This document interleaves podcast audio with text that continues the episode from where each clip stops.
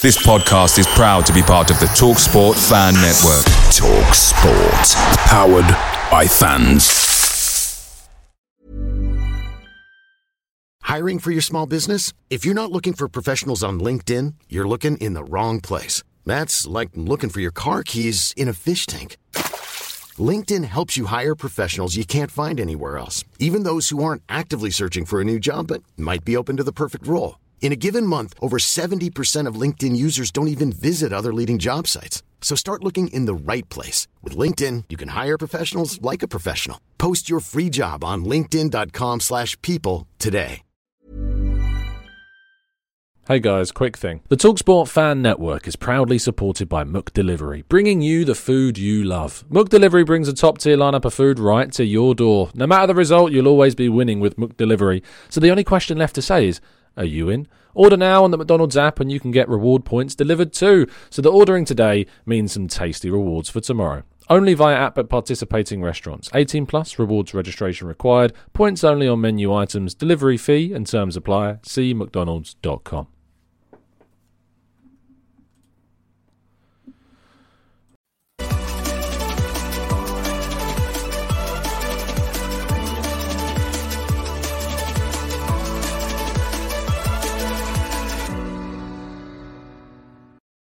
Hello and welcome to the Gooner Talk. Back again with you guys for another episode of our Let's Talk Arsenal series. I'm very happy to be joined by Sophie from the Highbury Squad. How are you? You good? You well? I'm pretty fine this Sunday. What a glorious Sunday this is, Tom. Mm, yeah, it's, it's nice, isn't it? Other than the blistering heat, uh, other than that, it's all good. Um, but what is nice is that we've got Arsenal heating our weekend quite nicely, and we're going to talk about that and plenty more as well. First things first, as people know, they've been listening to the show for the last couple of days or so. Um, we, for the next four weeks, are partnering with Football Prizes, and the Gabriel Jesus shirt sold out within what three, four days, I think it was. So they've thrown up another prize for you guys to get into, uh, and this one is a signed Martin Odegaard shirt. Uh, it runs out on Tuesday. You can get your tickets from two pounds ninety-five each. Got a great chance of winning as well because only ninety-nine tickets available.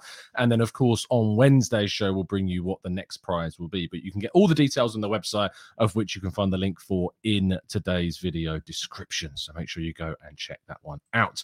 Sophie, 4 2 Leicester. How good was that? Just I was talking to my cousin this morning and I said, I can't remember the last time I enjoyed watching a football game that much. I think maybe it was the first half of Spurs at home last season, where you mm. just get totally sucked in along for the ride. You're not watching the game, um, making notes to, you know, kind of reference in a show afterwards. I just sat there and that first half and second half and really just focused on being a fan and watching the game. And not because I had planned to not kind of take notes along the way, but the Mm. team took me in that direction. Uh, some champagne football, some style we hadn't seen in a really long time. Of course, there are things that we need to work on, but uh, I promised myself that after yesterday, I'm going to focus a lot more on the positives than nitpick at some of you know the negatives. Um, I, I, I, I, I don't know about you if you felt the same way, but I just loved watching that game. Mm. Yeah, I, I agree with you. I think the Man City home game on New Year's Day is the first half of that game Mm, was probably the best. cool. You know, I, I- that I love that first half of the intensity of Arsenal and just kind of like going toe to toe with genuinely looking like Arsenal could compete with Man City in that game in the first half until it all just went to shit. You know, so yeah, it was frustrating. But yeah, this game was just again kind of a follow on from the Palace game, which as we all discussed and we all did our shows and stuff after the Palace game, and whilst it was a great result, and of course winning at Palace is no mean feat, there was kind of a tinge of a little bit like that. But the performance in the second half, especially against Palace, left us with some concern about whether Mhm. or not we're just kind of riding a wave of, of positivity or actually if there is something to kind of get hold of. But I think the performance against Leicester certainly goes to show that there is really something to galvanise behind this Arsenal team the there was obviously concerns within the game, and we'll come on to that. But starting off with Gabriel Jesus, I mean this this kid is just different level, isn't he? He's just brought something. When we did the preview show with with you and, and all the guys looking ahead to the Mhm. season and with our predictions, and I think I put down Jesus as my signing of of the season for all the Premier League sides. You know, I, I don't see how that can be proved wrong so far. You know, it's he's been unreal. Yeah, and I don't, I can't remember if you and I both did, um, but I picked him to be the Golden Boot winner. Mm. And you know, you and I have talked about uh, Gabriel Jesus before uh, in terms of what we felt like we needed up front um, for the Arsenal. What I love about him is that he's 25 years old and he seems to be and have the football brain of a 30 year old. Mhm. And that comes with what he's experienced and learned at Manchester City. Number one, working with Pep, one of the best ever. Number two, the players that he's been surrounded by, the, the fact that mediocrity is unacceptable, the fact that you have to learn to be a team player, wait for your chance, be patient. And now he's moved into a different direction in his career where he's going to be the main man, which he was ready for. And he was, you know, it's almost like the City years were his apprentice years. So we've inherited a player that even though he's only 25 years old, he comes with an abundance of experience, confidence, and already has infused his energy into this side on the pitch. And I'm pretty sure, you know, in the dressing room as well. The same thing with hmm. Zinchenko, who I'm sure you'll touch on later. The fact that they're 25 years old, Tom, but they they have this maturity about them is incredible. And what I like about our young players like Jesus is they're good boys. You don't see them going out partying and getting in trouble, you know, night out in the town distracted by the bright lights. He's Mm. football through and through. And the relationship with Martinelli is just a beautiful thing to watch. But goodness, that first goal, what a touch. How long has it been since we've had a player up front who can do that? Aubameyang in his first season when he won he won the Golden Boot year, of course. You know, he was absolute class, and we've been missing that since. But he reminds me a little bit of the cheekiness of how he plays sometimes reminds me of Wrighty a little bit. Okay, yeah, yeah. And um, and I just think, you know, technically he's brilliant, and I'm so excited to see how he's going to evolve uh, at our club. Yeah, the goal that's been doing the rounds on socials in comparison with the first one against uh, Leicester was the Alexis goal against Ludogorets, where he kind of Yeah, dinks yeah. it in the same way. And uh, there's a lot of parallels with the Alexis signing and the Jesus signing. Of course, both formerly schooled by Pep Guardiola, um, coming from kind of a, a very big European side, a, a signing that was kind of a statement as well. You know, South American, of course, too. There's a lot of parallels to be drawn. Of course, Alexis was more of a wide player as opposed to Jesus being an out and out striker, but both of them came into a team where we really needed something in their position. On the left, we certainly need to add quality where we didn't have it before with Alexis, and now through the middle, we've certainly got a player that's going to take us that next step with with Jesus. Um, now, this show is all go on. about Yeah, on. Alexis real quick? Because, of course, yeah, I see those comparisons. But because of the manner in which Alexis left the club, Mm, I just want to compare him to uh, players maybe that genuine legend. genuinely defined some of Mm. our history. And and it's not a slight on Alexis because I loved him and he's one of the most exciting players we've ever had. And I just think he could have been that, and he chose not to be. So Yeah. yeah, that's kind of where I'm coming from with the the cheekiness of the. Absolutely, yeah. There always will be something missing from the Alexis career at Arsenal, Yeah. and, and it is just how he left the club. And you know, you hear his interview what he did after he left United, where he talks about kind of how he wants to come back to Arsenal after the first training session with United. But uh, you unfortunately you made your mistake. You know, you you dug your grave and you you lay down in it. And Man United certainly are there. But we might come on to that later. Um, in regards to kind of the show, it's all kind of around measuring what our expectations are and what Mm. we feel this team can kind of achieve. And you know, to do that, we can't just talk about the positives. We have to talk about the limitations. And I think there were some limitations shown in yesterday's game. Ramsdale is, I think, the player that's coming for the most criticism of all of our players. I gave him the lowest score of any player on this. I think I gave him a six out of ten, and some people said that was generous. Um, but yeah, I gave him a six. I think people quickly forgot some of the saves he made in the first kind of phase of the game in the first 30 minutes, and, and they were important, especially from the Fofana chance. Uh, there was a really good kind of push of a cross from the right hand side to the left uh, that he did really well to deal with. But the goal, some of the distribution, um, the uncertainty with the Vardy situation. Are you worried about Ramsdale and, and how he might fare this season with us, or do you think he's kind of just this is what we have to expect of Ramsdale? This is who he is. I think this is a great question, and it's a concern since last season, I believe. I think Ramsdale came into this, the team with a chip on his shoulder, and rightly so, because a lot of people questioned uh, what we paid for him, and Mm. you know the whole relegation, relegation, you know narrative, which I just don't buy at all. He transformed um, the confidence at the back with his tenacity, and he gave the back line a level of confidence that we hadn't seen before in our keepers, even a legendary one like Cech. So what happened was, I think his confidence evolved into cockiness, Hmm. and he needs to just crank it down a notch or two. He's still a good keeper. He's still the guy that made the super save against Leicester. He's still the guy that made the super save against Spurs in the second half. He's still the guy that saved us on many occasions last season. But that confidence has gone into cockiness. Now, Kev always says, you know, goalkeepers are crazy. You want them to be crazy, 100%. But you don't want them to get too cocky. And I think that's what's happened to him. Uh, He's believed his own hype maybe just a little bit. Still love him, still think he's the guy, but he's definitely the weak link right now. And the thing that concerns me the most, Tom, is that it's not just the first two games, it's been seeping in since the end of last season. And that is a concern. Uh, Just picking up on something you said there. Um, you said like you still love him, you still rate him, still love the guy. Do you feel like you have to say that sometimes when you're being critical of a player? Because whenever you raise a criticism, and I speak for anyone who's like you know content creation talks publicly about Arsenal, I feel as though whenever I criticize something about Arsenal, even though I feel like I'm one of the most optimistic creators out there, I have to caveat it by saying, no, I still I still like them, I still want them here. Uh, Do you feel like there's a bit taboo about criticizing? I did a I did a piece on this last season where I, I criticized Saka and Emil Smith Rowe in a game, and a lot of people came at me. And I said, it Mm. doesn't mean I don't think they're great talent. It doesn't mean I don't think Saka's going to have an incredible career, and Emil Smith Rowe can be who he wants to be if he can stay injury free. Same thing with Arteta. You know, I criticized him, but if I if I praise him, I'm a flip flopper.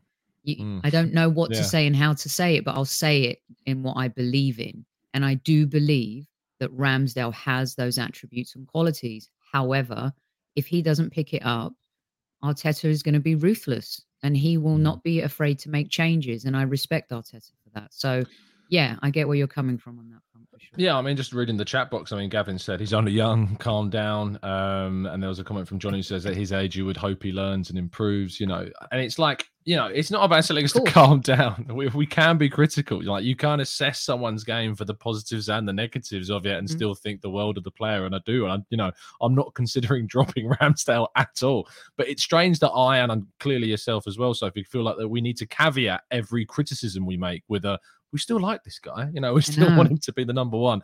It's yeah, it's a strange one. Let's let's talk about the capacity of this team because you know we this season the first team have added three clear players. Saliba's come in, Zinchenko's come in, and Jesus has come in. We potentially still could add one or two more before the window shuts. And what I'm most excited about is the fact that we're doing all this and our 34 million pound creative attacking talent Fabio Vieira has still not played for Arsenal. That's Mm. exciting. So I don't really want to put kind of labels on things. And you know, as uh, Practica says, is it not is it not enough as fans to expect the team to deliver good, exciting football? Do we have to set targets? Can't we just chill and support the team and hope they deliver good moments on the pitch? And I absolutely empathise with what you're saying, Practica. But I think what's great is to have a discussion about what is capable and what we could expect from this team in an exciting way. I totally agree. Now, I think process has to lead to progress at some Mm. point, right? The team has Get a to t-shirt evolve. with that on. Which, uh, let's go in on the merchandise together.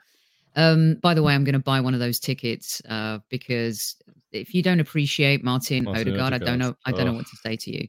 Um, so yeah, it has to lead to progress. Now, every team that that has success takes a step, step up, step up. The goal this season is to build on last season and be even more competitive in the Premier League. That then has to lead to winning things and winning meaningful things, right? And I'm not saying the FA Cup isn't meaningful. Of course it is. I mean, with the with the best with the 14 FA Cups, you know, the League Cup, I would love to win that. I haven't won it since 1993, but I think we do have to start setting higher targets and having higher expectations. It, you know, we've invested a lot in this team. The manager's been given plenty of time.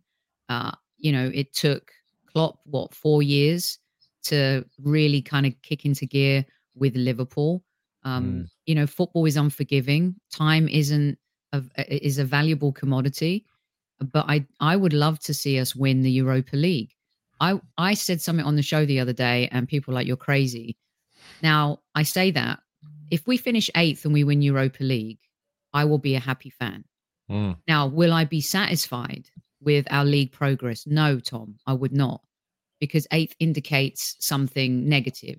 However, if it's eighth and every team every team is like a point apart, I'm not going to pick the team apart. But if we win another trophy we haven't won since the early 90s, since Kev Mhm. was playing, and we get into the Champions League to boot, I think that's success. We have to win. We have to breed a winning culture. That's the next phase for these players to taste victory. I was asked a really interesting question on one of our morning shows, um, and it was: Would I rather finish fourth and win the FA Cup, or finish fifth and win the Europa League? And you know, I get the argument you said there about winning a trophy we've not won in a very long time. I, I'd like to see us finish fourth because I think it's a representation of that next step and a league competitive sense from what we did before and what we've done previously. And you know, we got Champions League through a 38 league game season, and the FA Cup, you know, is is emotionally very attachable to Arsenal because of our history with the competition. I'd love to win the Europa League, don't get me wrong, but for me, I lean towards that fourth in the FA Cup because I want to see that measured progression in the league table. Wh- What would you kind of go for, and where do you sit on it? I totally understand that, and I I get what you're saying. Mm. Um, because I think if we were to finish, and I said eighth as the example of you know where Arteta had finished in his first two seasons. Let's let's call it fifth in the Europa League for for to make it an easier debate or conversation. Mm. I would take the Europa League. I would I would take the fifth and winning a European trophy. That is a really big deal. Now maybe it's because I'm a Generation Xer, and to Mm. me, winning that trophy would still mean everything. The last time we won it, I actually got to touch it, and let me tell you something. There's I'm not even a player, and and that whole experience was just unbelievable. To to do that, fourth is not a trophy. It's it gets you into if we can still get into the Champions League through Europa League, then I would rather take that route. I'm I'm a huge advocate of like finishing top. If you don't finish first, where you come next and you haven't won anything is important in modern day football. Maybe I'm a little bit old school, but I would take that European trophy over fourth and the FA Cup. I love this comment from Ace Lucas. Says, actually, yeah, second FA Cup and Europa League. Why not? I mean, that wasn't an option, Ace, but I love the I love your positivity in the chat. That's great. Um, there's some interesting points uh, from Noel who says I personally expect a title challenger, probably tongue in cheek uh, in that, but uh, you know, I love your high expectations. And Jarzy says top three of the decent cup run in Europe will do me just fine. Uh, and FTL Craig, thank you so much for the super chat. It says two of my favourites on the show today, TC and Soph. Hope you're both doing well. And TC, that scarf is looking sexy. Actually, Craig sent me that scarf, so that's that's why he's uh, he's being so kind about Love that. it. And of course, uh, just while we're halfway through today's show, as I mentioned at the start, you can get your hands on a signed Martin Odegaard shirt. Uh, link in the description for more details. But two ninety five a ticket. Ninety nine tickets are available. Although just having a quick check on the website, I can tell you that how many have gone uh, already. This went up, I think, yesterday. Uh, 19 have already gone so far. So 20% of them have gone. Get there quick. Otherwise, you will miss out. More details on that in the shows to come, and that will run out on Tuesday evening. Um, in terms of kind of the standards question, this comes up a lot, especially when I'm talking to Dan Potts. You know, I'm having a chat with him tonight over on LJTV. Um, the, idea of standards, and you know, us, uh, if we say this season, you know, a good season is qualifying for the Champions League. And yet, a counter argument to that should be no, you know, Arsenal should be targeting, you know, a league win. And I actually had a conversation with William Gallas on the Arsenal way, and I, he asked me, he was like, "What are your expectations of Arsenal?" And I said, "You know, for me, it's progress. It has to be moving forwards." And he was just like, "No, no Arsenal should be Mhm. winning Premier League titles." And I was like, "Look, Will." I didn't call him Will. I was like, Willie, look, tell me. Look, you I didn't get call where him Big Willie, from. did you? I didn't call him Big Willie because that's Saliba. Um, but you know, in ter- I was like, look, I hear where you're coming from. I get it. I understand, and I want to be winning titles. I want to be winning Champions Leagues. Don't get me wrong. But for me, the next step, realistically, is to get back into that Champions League. That's why that's my minimum expectation. It doesn't mean that my standards of Arsenal aren't for us to get to the place where we're winning titles. So where do you kind of see this this argument? For me, the Champions League argument last season was more so for um, recruitment. It's a it's a recruitment tool in terms of the type of players we sign and what we can offer. World class players, by the way. Mm. Gabriel Jesus, I think we were lucky. By the way, we stole him from Manchester City for that price, people. Oh, Crikey. I mean, it's not not alone, not not only the signing of the summer potentially, but a steal deal of the summer. Um, so yeah, for me, I just I feel like I lost my train of thought. What the heck was I saying? It's Sunday morning. We're talking about standards and kind Standards, of yeah, right? Yeah. So for me, it's about winning. Sports is about winning. Partici- participation trophies are for children. This is real sports. and you're Yeah. measured at the end of your career when you're sitting there. You know, Alan Shearer, I'm sure, would have wanted to win more, but at least he won some. If Harry Kane sits at the end of his career and he's the top goal, goal scorer for England and Tottenham, what has he got in his trophy cabinet? Mhm. You know, all of I'm sure he would swap the Champions League final just for one trophy to have lofted a or lifted a trophy as um, as a Tottenham player. So Kev will tell you, no, it's about winning. It's about silverware, and that's where we need now. Winning isn't a isn't a right; it's a privilege.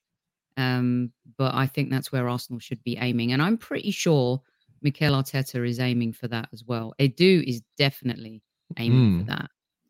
Well, that was always the big question as well about the ownership. You know, is that, and I know you've done a lot of work and, and shows and, and pieces and digging on on you know the ownership because it's it's an area I think of Arsenal that you care a lot about, and I think that the question with the Arsenal ownership, especially Stan in particular, was that he didn't care. You know, didn't care about Arsenal. And to be honest, I don't necessarily think that he personally cares about Arsenal winning a Premier League title or a Champions League title. However, I do think that Josh kind of cares. Um, am I naive for thinking that? No, because having followed um, the Rams here and the Colorado Avalanche and kept my eye on the Nuggets, I mean, Josh was stoked that their lacrosse team won the national championship this this season. I think it's very really underestimated because of Stan's absence, right? But Josh is the one who's the passionate Kroenke about sports. In fact, uh, Stan's brother-in-law, I don't know if you guys know, just bought the Denver Broncos, and I mean, they're into sports, but they're also Stan and his brother-in-law and the Walmart family are into real estate as well. Stan is one of the largest real estate owners in the United States.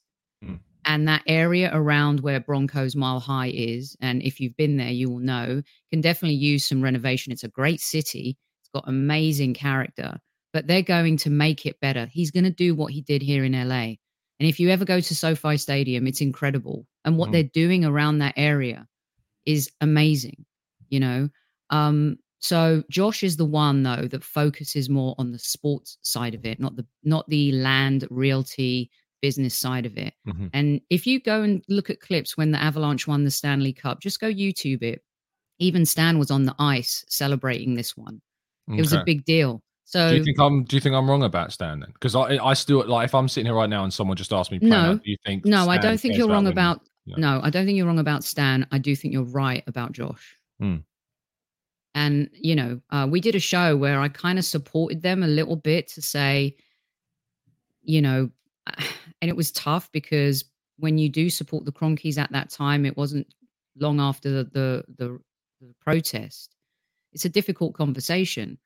And a lot of people like, you know, Hoggy will come on and say they've been owners for so long. And I'm of the ilk that no, a man like that is not going to put full on money in until he owns everything. And that didn't happen until 2018. Mm. So there's that argument that Arsenal fans have as well, um, Tom, where they feel like they could have done this earlier.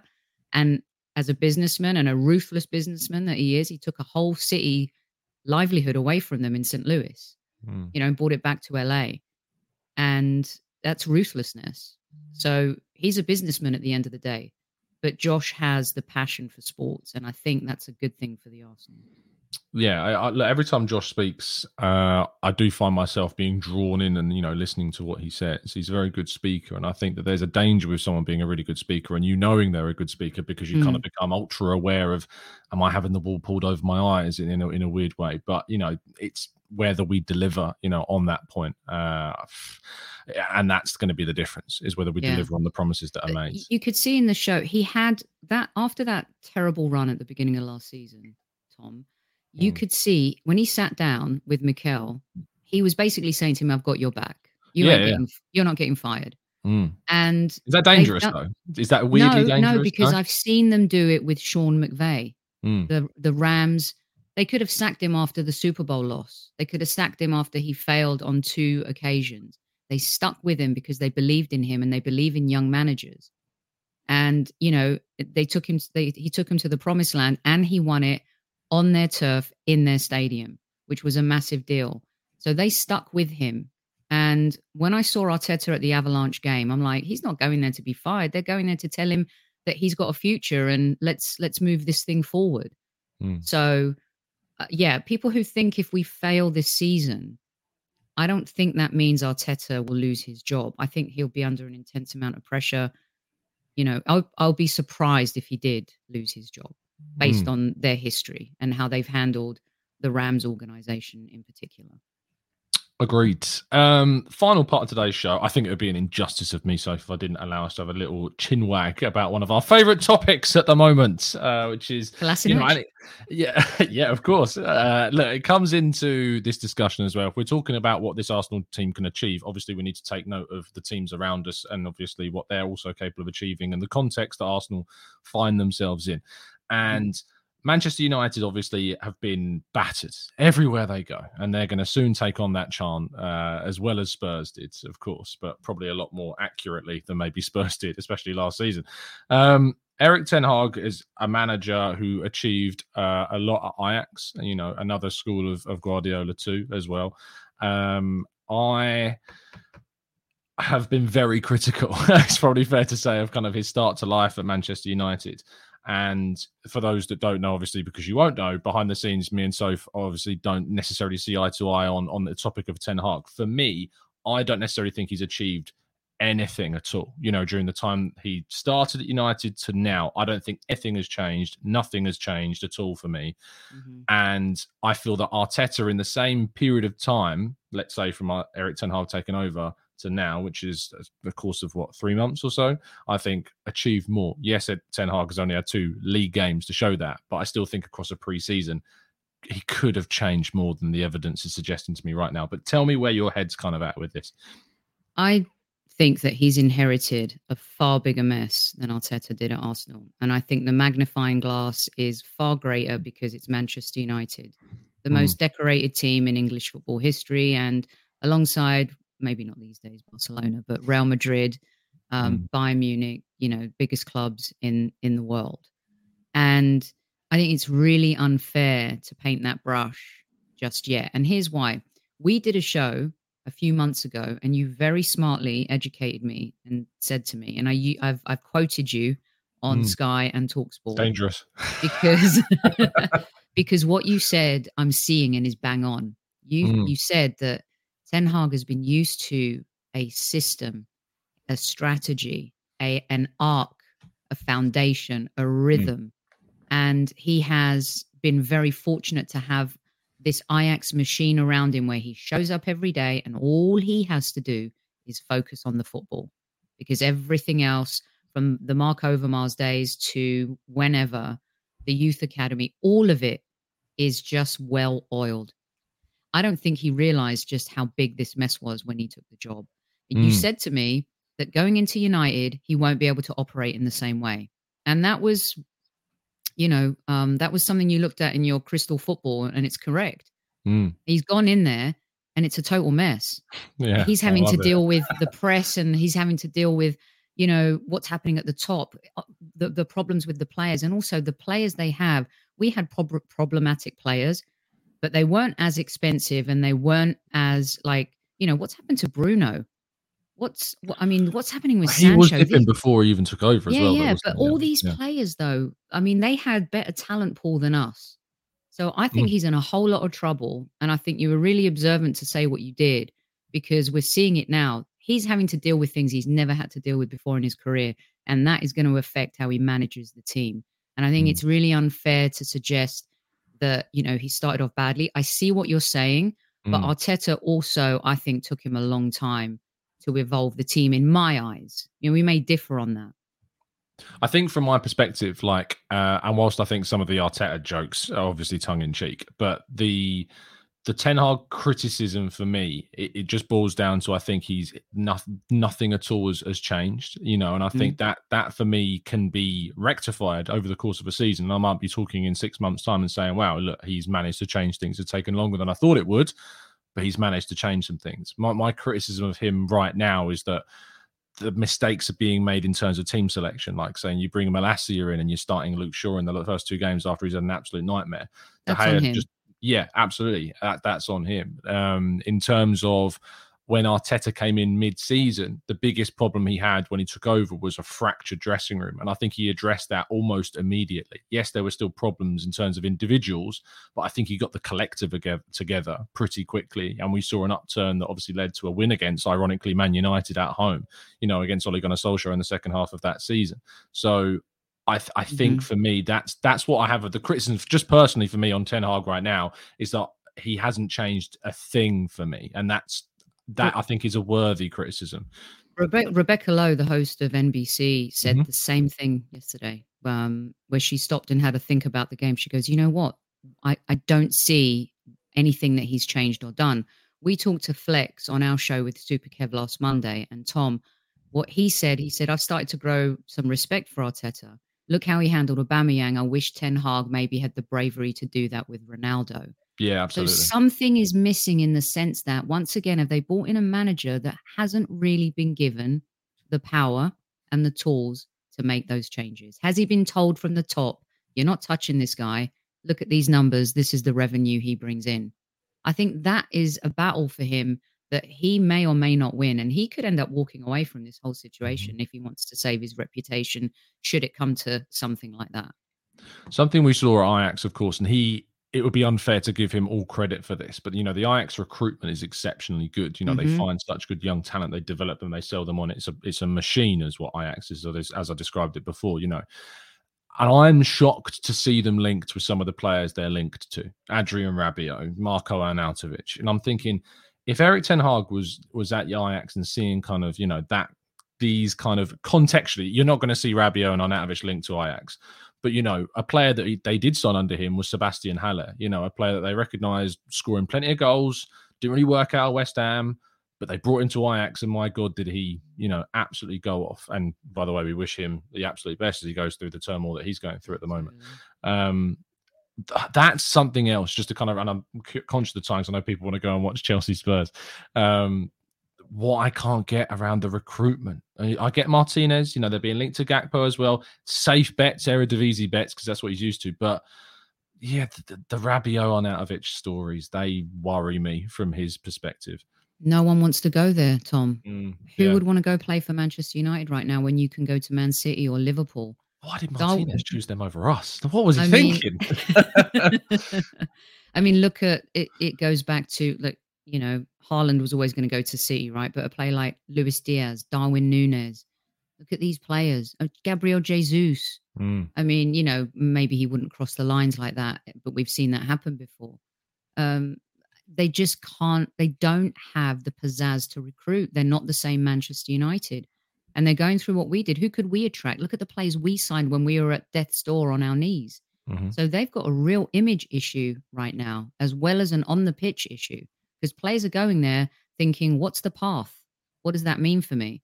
And I mm-hmm. do think like maybe the Arnautovic or one of those two is a leaked thing to see what how fans would bite. Maybe I just mm-hmm. don't believe for a second that Ten Hag wants to sign Arnautovic. There's no way. What about Rabiot? Do you think that's a Ten Hag signing? Because I hope it's not for United's fans' sakes. I mean, that's... they're they're inviting another hot mess. Can you imagine yeah. him and Bruno in the same dressing room? Dear God. And his mum. His mum. Uh, yeah, yeah. the stories around mum. her. I never thought I'd get to use those words on this show. His mum. you know, honestly, I, um. is yeah. How you can throw fuel on the fire because that is the that is the definition of signing Rabiot into United right now.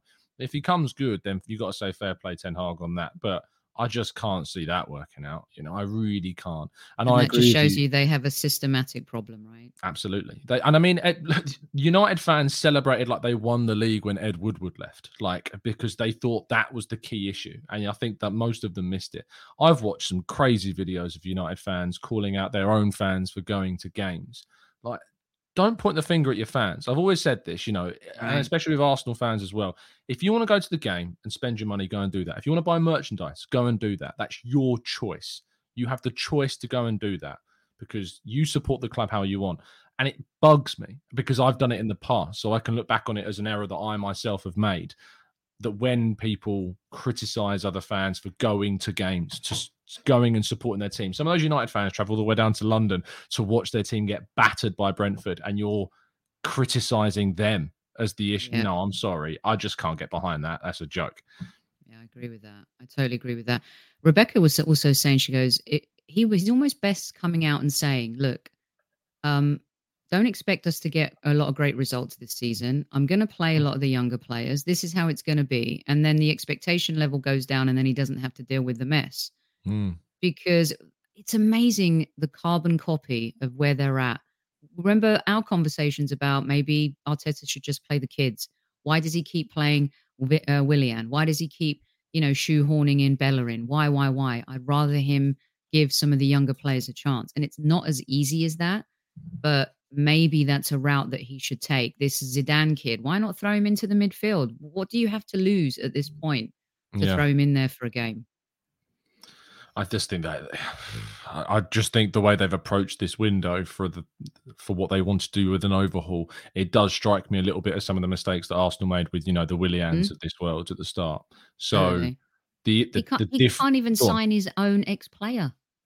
No, I know. Yeah, like like the amount of Ajax players that have turned around and gone, no, no I'm not going to do that. I'm not going to go to United because it is a cesspool of a football club right now. So you know they were the only reason they got Martinez. I genuinely believe the only reason they got Martinez because Arsenal weren't willing to go to the price that, that Ajax wanted.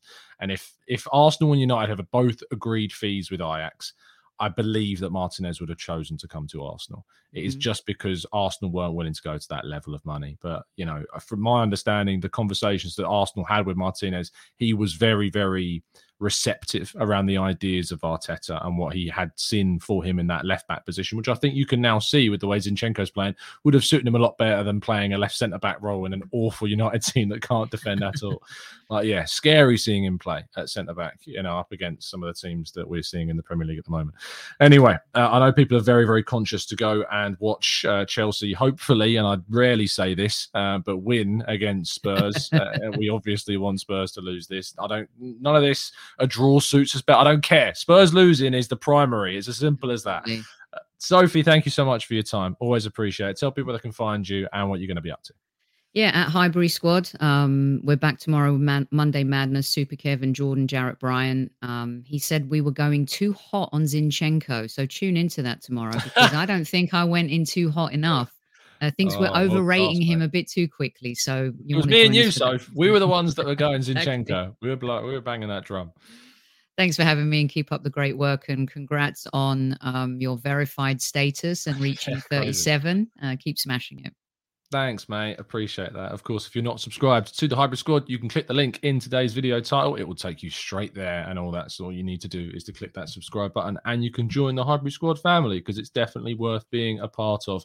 Um, thank you for listening. I'll see you a little bit later on this evening over on LJ TV with Dan to have a really interesting discussion more about what happened in yesterday's game and maybe what we might see towards the end of the transfer window fingers crossed Chelsea win. If you're watching this on playback and you've already seen the win, great. Otherwise, I don't need to know the scoreline because I would have already been crying over it.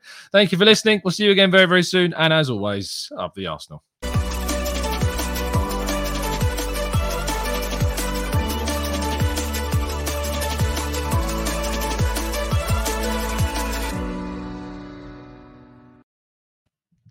It's the 90 plus minute all your mates around, and you've got a McNuggets share box ready to go, and you know a late winner's coming. Your mate's already got booked for a double dipping, and you steal the last nugget, snatching all three points. Perfection. Order now on the McDonald's app for your McDelivery.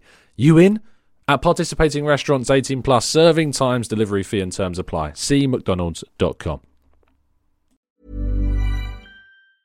Hi, I'm Daniel, founder of Pretty Litter. Did you know cats tend to hide symptoms of sickness and pain? I learned this the hard way after losing my cat, Gingy. So I created Pretty Litter, a health monitoring litter that helps detect early signs of illness by changing colors, saving you money and potentially your cat's life. Pretty Litter is veterinarian developed, and it's the easiest way to keep tabs on your fur baby's health right at home. Go to prettylitter.com and use code ACAST for 20% off your first order and a free cat toy. Terms and conditions apply. See site for details.